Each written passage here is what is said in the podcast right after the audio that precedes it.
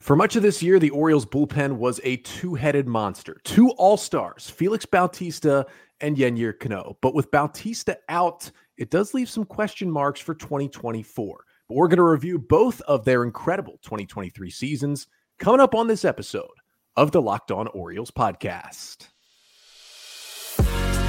You are Locked On Orioles, your daily Baltimore Orioles podcast part of the Locked On Podcast Network.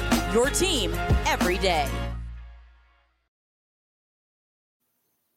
And today is Wednesday, November 1st, 2023. And welcome back into the Locked On Orioles podcast, part of the Locked On Podcast Network, your team every day. As always, I'm your host, Connor Newcomb, and today I am joined by Elijah Ginsburg. He is the host, or one of the co hosts at least, of the Warehouse podcast, covering all things Orioles. He's going to help us today talk about Felix Bautista and Yennier Cano and their 2023 seasons in just a second. But first, today's episode of the Locked On Orioles podcast is brought to you by FanDuel. Make every moment more. Right now, new customers can get $150 in bonus bets with any winning $5 money line bet. That's 150 bucks if your team wins. Just visit fanduel.com slash locked on to get started today. And so we've got Eli Ginsburg here. He's from the Warehouse Podcast. We're talking Felix and we're talking Cano. But first of all, Eli, welcome to the show for the first time. Um, this is not our first time meeting, um, but it's been a little while. But welcome into the Locked On Orioles podcast. It's been absolute years. Uh, but yeah, no, it's a pleasure to be here. We, we at the Warehouse are uh, excited to kind of starting that we're kind of becoming a little bit of a part of this community, you know, this Orioles online community, and uh, have all the respect in the world for what you're doing over here, Connor. So yeah, pleasure to be here. Yeah, we got to we got to give some love uh, to all the Orioles podcasts. Let's let's just put it out there, and I think nobody thinks this anyway, but there is no competition and no animosity between other Orioles podcasts. Right. we feel like feel like the Orioles are a team just in that sweet spot where there's not a thousand podcasts like the Yankees, but there's also not one podcast like maybe a like I don't know lesser known NHL team or something. Like we're very much in the middle with the Orioles where everybody seems to be friends with each other. Everybody likes that each other puts out podcasts. Um, and some of us knew each other from the 2017 Baltimore Dodgers, but that is a different story. Today, we will talk about two pitchers who unfortunately were not members of the 2017 Baltimore Dodgers, although that would have been uh, quite a staff back then. But we're going to start by talking about Felix Bautista. And I get it, right? You're going to a lot of people are going to think this conversation well it can be all positive positive positive but we know how this conversation ends which is felix bautista left with an elbow injury on august 25th he tried to come back for the postseason. It didn't work. He's out for the playoffs and he gets tommy john surgery during the alds he's missing all of 2024 we know that.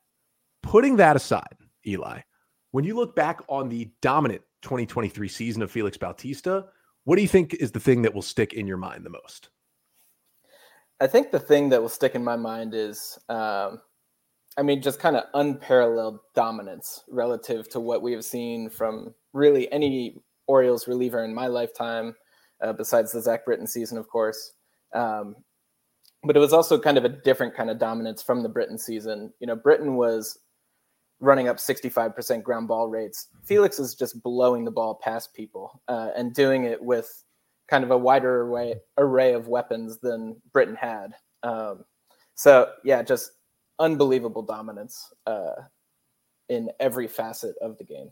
Yeah, I think for me, what I'll remember is how he was kind of deployed to just beat the new rules of baseball and specifically the zombie runner in the extra. Right. So four times, and it seems like Brandon Hyde did it 10 times, but I looked it up. It was only four times that he did specifically this role where mm. Felix Bautista came into the game in the bottom of the ninth inning on the road with the game tied. Now, not every inning was a one, two, three inning, but every single time he put up the zero that he needed. The right. Orioles basically played small ball, scratched across one run in the top of the 10th because Hyde knew he was going back to Felix. He said, We only need one run. And Bautista went out there, and it felt like every time he did that, Bautista was better in the bottom of the 10th inning. He would come back out there knowing that runner's on second, and most of the time he would strike out the side. In those four times he did that two inning thing on the road, the Orioles won all four games, eight scoreless innings, two hits, 15 strikeouts, and two walks in those eight innings. I feel like that's what I was going to remember. Nobody else in baseball had a weapon like that who could basically, if you got to the ninth inning tied on the road and Felix was available, it felt like the Orioles were winning that game no matter what.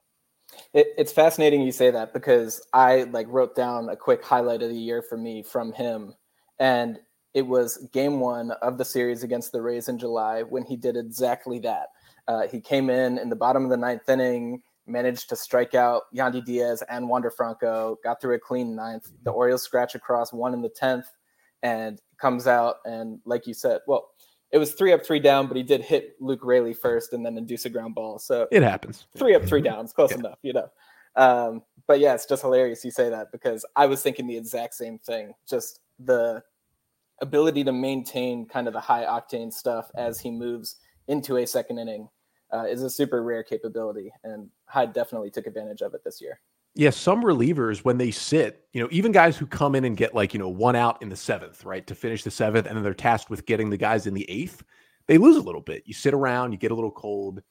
Felix Bautista seemed to get stronger whenever he pitched a second inning. And those four appearances were the only times he like did that specifically. But there were nine times this year when Felix went more than one inning. He did not give up a run that entire time. In those nine appearances where he went more than one inning, 15 innings pitched, no runs, two hits, 25 strikeouts in that time. it's like if you sent him out there for a second inning, you were good too. You didn't lose anything right. with Felix Bautista. And and obviously a lot of this is like we get it, right? He throws 100 miles per hour. Like that that's the number one thing you're going to see. He threw 70% fastballs. He basically averaged 100 this year, which is outstanding. He touched 103 a couple of times this season. But I kind of want to talk more about his splitter only because there, I mean, you can argue back on this if you want. There might not be many other off speed pitches that are better in all of baseball than Felix Bautista's splitter right now. Yeah, I, I think that's completely fair. Um, I, I guess just kind of echoing one quick note on the fastball is the average MLB fastball drops about 15 inches and Felix's drops about seven inches on the way to the plate. So, you know, not only is it as hard as you said, but it is just beelining, and he's releasing it from seven feet off the ground. You know, it's just unparalleled in how effective that fastball is. But speaking to the splitter, um, he releases it at 6.9 feet off the ground, you know, just a couple of inches. It's a little bit further out front from the fastball.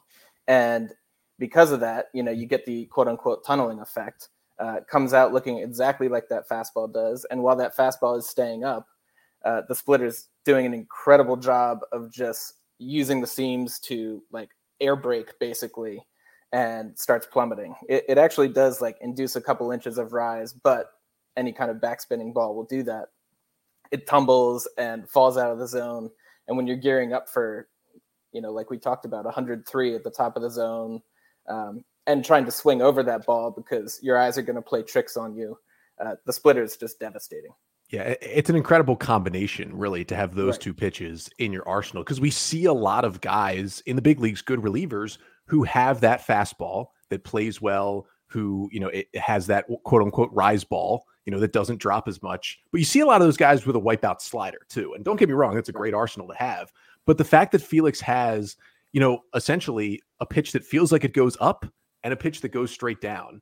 And hitters really struggle. And among pitches that ended 25 plate appearances or more this year, so basically pitches that main relievers or starters threw a lot this season as their out pitch, Felix Bautista, with his 60% whiff rate on the splitter, was basically the fourth best swing and miss pitch in baseball.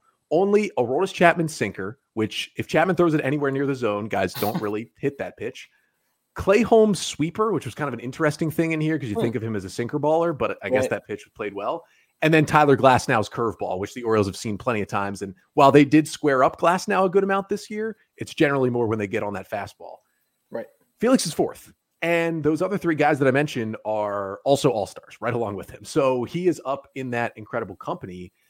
And you just look at the stuff now. And, you know, we'll get to at the end, like, you know, the worry about him having Tommy John and missing all of next year and, and, and how this plays up. But you just, you know, and, and I've had this conversation a lot on the podcast, but you just think back and like, what clicked and how did it take this guy this long to get into the big leagues? Because it's not like he spent 10 years in the minors and he became a good middle reliever, right? You've seen that before. He spent 10 years in the minors and became I don't I don't think it's unfair to say he was the best relief pitcher in Major League Baseball this year. It's it's unbelievable what he did, what the Orioles development staff did with him, and now this arsenal is is untouchable at times.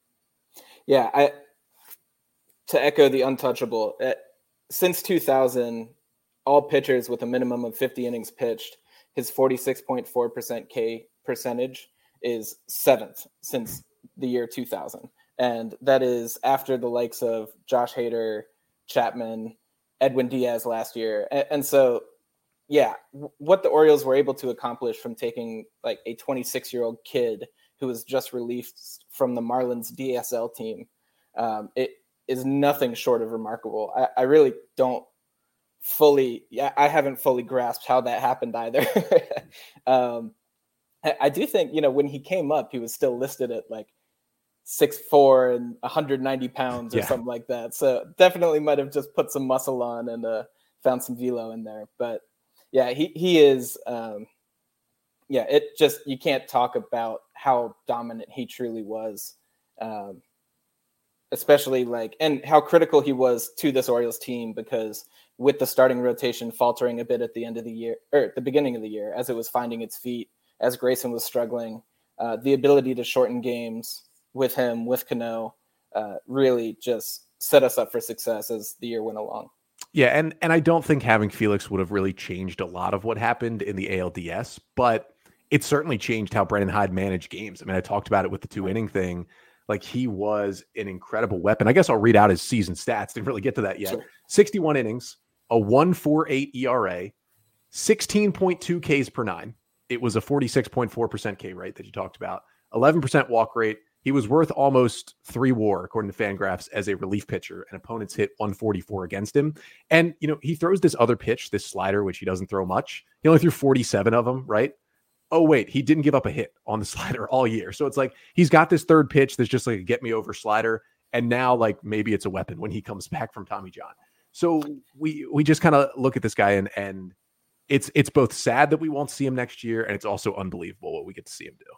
Yeah, I, I remember. Uh, I remember tweeting something out, you know, laughing about how effective the slider is, just because it, you know, metrically, it's his worst pitch without question. Um, it's it's just a pretty average slider for all intents and purposes. But I remember this one at bat against Julio Rodriguez where he absolutely dismantled him.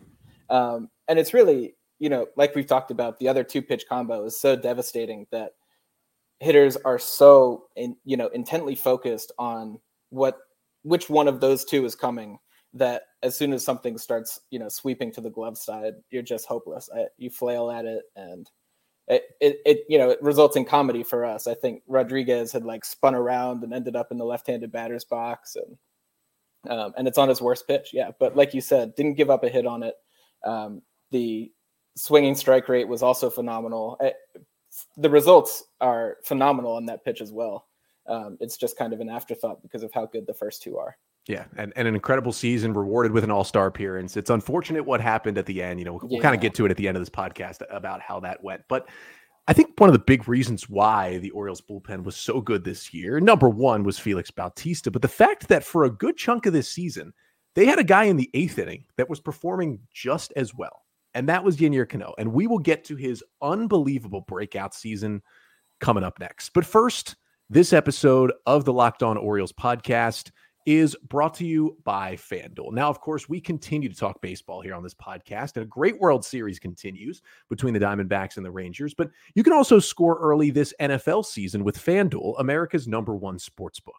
Because right now, new customers get $150 in bonus bets without or just with winning any $5 money line bet. That's 150 bucks just if your team wins. So if you've been thinking about joining FanDuel, there is no better time to get in on the action.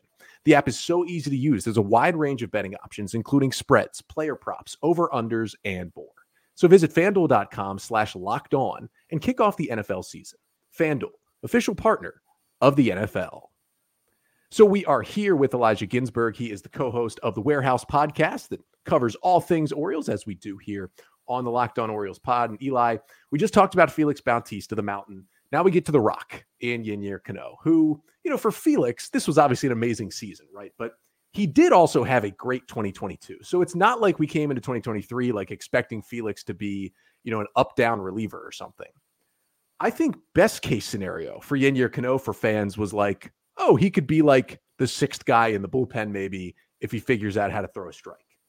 And he didn't make the opening day roster and then put on through April and May just one of the greatest runs I've ever seen from a relief pitcher. So when you look back on the Cano 2023 season, what do you think that number one memory and takeaway will be? I, I think the biggest takeaway is kind of yeah, I mean, it's just the shock and awe of it for me because if you had asked last year at the deadline, you got this guy Yennier Cano, would you right now in this moment would you reverse what just happened and take Jorge Lopez back and shoot him back and you know forget Cade Povich, forget it? I think 98% of Orioles fans would have said yes. It, you know, the fact of the matter is nobody wanted this guy. Um, and like you said, he was an afterthought. He came up last year uh, gave up double digit runs, if I remember correctly, and like five innings pitched. Could not throw a strike. You were like, yeah, the fastball is fast and it sinks a little bit. That's lovely. But nobody was excited about this guy in any way, shape, or form. Um, so credit to the development staff that, you know, they were able to find this sinker changeup combo that uh, is so wildly devastating. Yeah. The, the stat line was kind of almost as good as, as Felix Bautista's. Cano, who appeared in 72 games this season, almost half of the Orioles games featured Yennier Cano, a guy who was not on the roster for the first two weeks of the season. He threw 72 and two thirds innings, 2.11 ERA. The big stat is a 58% ground ball rate. You mentioned that Zach Britton season. This is somewhat the closest the Orioles have seen to that since that Zach Britton season. 23% strikeout rate, still really solid, especially for a ground ball pitcher. And the big one for Cano was a 5% walk rate for a guy who felt like he couldn't throw a strike coming into this season. And you mentioned last year, I mean, between the Twins and the O's of the big leagues last year, he had an 11.5 ERA in 18 innings, and he had a 2-1-1 this year. And for me, what I'll remember is it's the shock and all, but just, I mean, if he would have had a two ERA in the first month, we would have been like, this is amazing. What have the Orioles done? I will remember those first 17 scoreless appearances and the first 20 appearances without a walk. He didn't right. walk anyone till his 21st appearance in the big leagues this year. Remember, didn't make the opening day roster. He gets called up April 14th because the O's need some arms. Not only does he get called up, Brandon Hyde puts him in a high leverage spot in a one run game in the seventh in his first game. And all he does is roll a double play to get out of a jam. And you're like, oh, this might go a little bit better this year. First 17 appearances, 21 and two thirds innings, four hits, none of them extra base hits, no runs, 25 strikeouts, no walks, and one hit batter he was legitimately better than Felix Bautista in those first 17 appearances that the Orioles had him up here. Right. It was insane to see what he did. And we know he wasn't that good the rest of the year, mostly because it's literally impossible to be that good for an entire season. But Eli, early in the year, I mean, I almost like I would get on here and I would talk about what he's doing and how he's doing it with the sinker changeup combination and how the pitches look the same until they're not and why it was working and and all that kind of made sense but in my mind i was just like and you talked about this already i couldn't i couldn't believe it. Like how does a guy make that big a change in an off season and become that good that quickly? I i still almost can't really make sense at you know tw- 28 29 years old how he finally did this.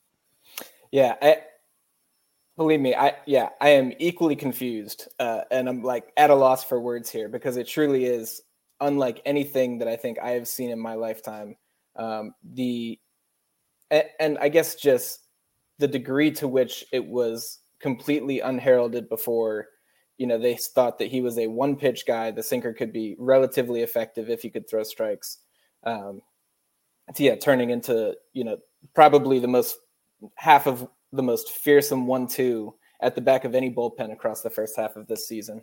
Um, and, and, then you know you could argue that toward the end of the year, his struggles are attributed to the fact that he got towards the top ten in appearances in a season, despite having spent the first month down. Um, you know, we used him extremely heavily, particularly after Felix went out. So I, I think that there's no reason to be anything but optimistic for next year. Um, yeah, I, it, he's a phenomenal story, and he seems like a great dude. Uh, he, you know, he seems to enjoy being on this team. Um, you got to love him. Yeah, and, and, and I think a lot of it was fatigue when he struggled right. throughout the year. I mean, he'd never done anything close to the usage he had, and it was just unbelievable to see him make an All Star team this year. I mean, that was incredibly cool for him. And, you know, he had that kind of iffy July, right? It was like the first time we'd ever seen him struggle a little bit. He had a 4 5 ERA. And the Orioles broadcasters, it was either Ben McDonald or, or Jim Palmer. It might have been Ben who kind of pointed it out on the air that he was like, hey, you know, I think Cano's arm angle is dropping a little bit. Right. He's not getting as much sink on those pitches. And it was kind of right. And Cano fixed it and he didn't allow a run in August. And that really impressed me as well because he identified something that was going wrong. I'm sure Ben, you know, went down to the clubhouse and said, "Hey, you know, you're doing this," um, and he said, "All right, number one pick. Let me let me uh, take a look at what I'm doing." but, you know, no runs in August, and yes, you know, he only threw nine innings in September. He gave up six or seven runs. Like it, wasn't great, and, and, he was tired. I, I mean, I am pretty certain that the arm angle probably dropped a little bit again because he was starting to get really fatigued on the mound. But you know, we we talked about Felix's stuff. I mean Second to that, maybe in this bullpen, is this sinker changeup combination for Cano with the slider thrown in there. You know, when that arm angle did drop a little bit, that, you know, you look at what he did, how he got ground balls, how he got some swings and misses. It was a really, I think, interesting arsenal because he was a ground ball pitcher, yes, but he he still got his strikeouts this year, and it, it was kind of that that combination of his stuff. Yeah, speaking to that combo, uh, so the sinker and changeup just looking off Baseball Savant, have exactly the same amount of movement. They both move 19.2 inches. Um, and they move on largely the same axis. You know, it's three o'clock for the changeup, 330 for the sinker. So very, very close to each other. Um, sinker is a tiny bit more downward, but you know, you have this six and a half mile an hour difference between the two in the speed. So these two pitches look completely identical. Um, and I think that in dropping that arm angle a little bit, in losing some of the motion or some of the movement that he was inducing on the sinker, uh, they probably started to spread a little bit, started to separate, and that made him even more hittable. Um, yeah, so it's really it, as loud as the stuff is, as high octane, like we said with Felix, as it is, you know, coming in at 96, 97 miles an hour.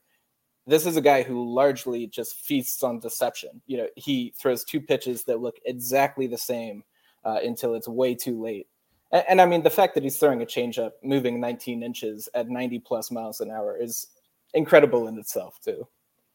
This is going to sound like a stupid statement, but it's just Kyle Hendricks with velocity. I mean, that's, that's exactly what it yeah, is. That's, that's in your Does Kyle Hendricks throw maybe you know 87 instead of 97 on his fastball? Right. Yes, but it's like, is that the fastball or is that the changeup? And by the time right. you figure it out, it's too late. That's what happens right. against Hendricks when he's good. That's what happens against Cano when he's good. And what I was really interested in was he threw that slider and he didn't throw it a whole lot, but he threw it more as the season went on because you could almost see like as his arm angle dropped and he was getting fatigued, he almost felt like I'm getting a little more run on this slider. Like maybe let me throw this while I struggle a bit. And he only allowed one extra base hit on that pitch. Now he wasn't throwing it to lefties; he was only throwing it to right-handers, but he had a good whiff rate. Like it seemed like a pitch that early in the year was kind of a get me over. Maybe I'll throw one per outing if I need to. To hey, maybe this is a weapon he can work on a little bit in the offseason that maybe he can be a, a more of a three pitch guy going into 2024. Yeah, fully agreed. I, I, I think with that, um, you know, we were talking about the loss of effectiveness on the sinker. With the slider, he also bumped up the usage of his four seam fastball too, um, which also is, you know, 96 and a half miles an hour. It's definitely not a slouch in its own right, had positive run value, everything throughout the course of the year. Um, yeah, I, I, I, think that there is some room to expand his arsenal. Uh, I, I think that probably the focus for the Orioles heading into next year is ensuring that the mechanics are down to the point where he does have the two pitch combo consistently. And then, you know, doing a better job of managing his usage throughout the year, probably, so that it can stay at that point. Um, and then figuring out where the sinker can come from, or I'm sorry, where the slider can come from from there. Um, it did seem like you know, maybe the fact that his arm angle was dropping a little bit enabled him to get around the slider a little bit more, and that's what was causing it to be effective. Uh, but I think that you largely don't want to sacrifice the sinker changeup combo for that. So um, it, it's a little bit tough. Uh, I, I think that the Orioles will definitely play with it and see what they can come up with. But you know, he is his most effective self uh, when he's working to that arm side.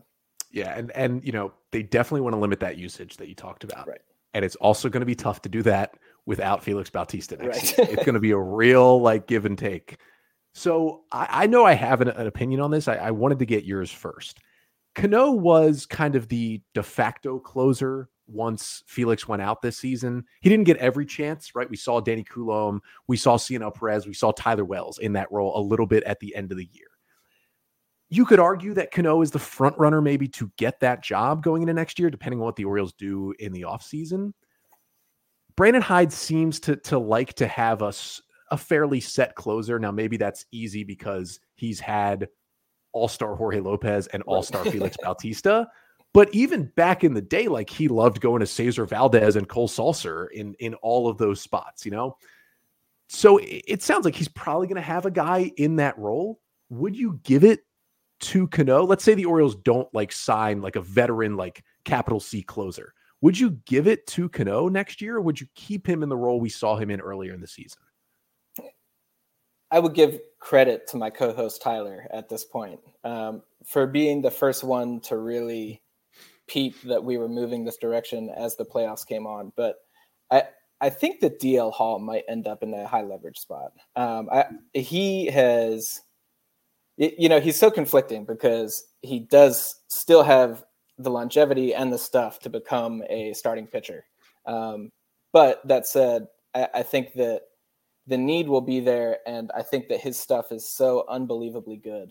Um, I remember after his first start against the Rays when he came up last year, Eno Sarris threw a tweet out and said, "Of course, it's a small sample, but the leader in stuff plus amongst starting pitchers is DL Hall." um, so I think that I tend to give it to him if we were to go with a single person throughout the course of the year. But that said, I, I think that our bullpen will be most effective if we do go closer by committee. Um, yeah, I, I would agree with that unless there's you know they would make some move to to really go get somebody, and I, and I don't really see that happening with John Angelos and Mike Elias, but. I'm I'm on the same page with you, and I don't know if it's going to be Hall, but I, I love DL Hall. But I do think it makes sense in this way. One thing Brandon Hyde loved is to have a strikeout machine in that closer role because what we talked about with Felix Bautista, he could do on the road. That two innings where maybe in the bottom of the ninth, you didn't need those strikeouts. But when you send him back out there in the 10th after you got that run, you need those strikeouts in that zombie runner situation. And he loved having Felix there. And no one is going to be Felix, but DL Hall could have strikeout rates that won't match Felix Bautista, but he's got the stuff to get up there. As good as Cano is, he's maybe just above league average, I think, in terms of reliever strikeout rate. Like he's not a guy who's a swing and miss guy. And we actually saw Cano get hurt a lot by the zombie runner this year because he would get like two weird Baltimore chop ground balls and it would be a run because his sinker is so good. Guys would beat it into the ground. But when you start with a runner on second, it can hurt you in those scenarios. So I also do like Cano sticking in the seventh, sixth, seventh, eighth inning role, getting some big double plays, getting out of some jams, getting a lot of righties out and then maybe going to a Hall. Maybe you start with Tyler Wells, then you move to DL Hall in that role. Maybe you move him around. Maybe Cionel Perez gets some of those chances, and Cano will certainly get some ninth inning chances. But I do agree that I probably wouldn't have him as the main guy. And uh, Eli, I was I was going to end this pod with Felix Bautista talk about Tommy John, but I, I don't want to anymore. Honestly, that, that I don't want to end with the sad part of the conversation. So we're just going to knock it out of there. We're going to say Felix was awesome, and what we're going to say is he's going to be awesome in 2025 uh, when he comes back, and hopefully Cano is just as good in 24 because we know guys are going to need to step up without Felix Bautista. Like they needed them to down the stretch. They did somewhat in September. Some ways they didn't. In some ways they did. They're going to need it again next year, but it should be kind of an interesting back of the bullpen to check out. Eli, thank you so much for joining us here on the pod today. Uh, let everybody know where they can find your podcast. Uh, it's my absolute pleasure. Thank you. Uh, you can find us anywhere you get podcasts. We are called the Warehouse Podcast. Um, it's myself, Eli, our friend Tyler, and my brother Jesse. Um, and yeah, we're on Twitter at the Warehouse Pod, and feel free to follow. And we would love to chat with you yeah, go check out some more Orioles talk after you listen to this one. That has been Eli Ginsburg from the Warehouse Pod. We will be back tomorrow, continuing to uh, review some Orioles seasons and also take a look at uh, all the moves the Orioles made in 2023. Which ones worked, which ones didn't, and what do they tell us about what Mike Elias and co could do this offseason? That's coming up on tomorrow's episode. But until then, I'm Connor Newcomb, and this has been the Locked On Orioles podcast, part of the Locked On Podcast Network. Your team every day.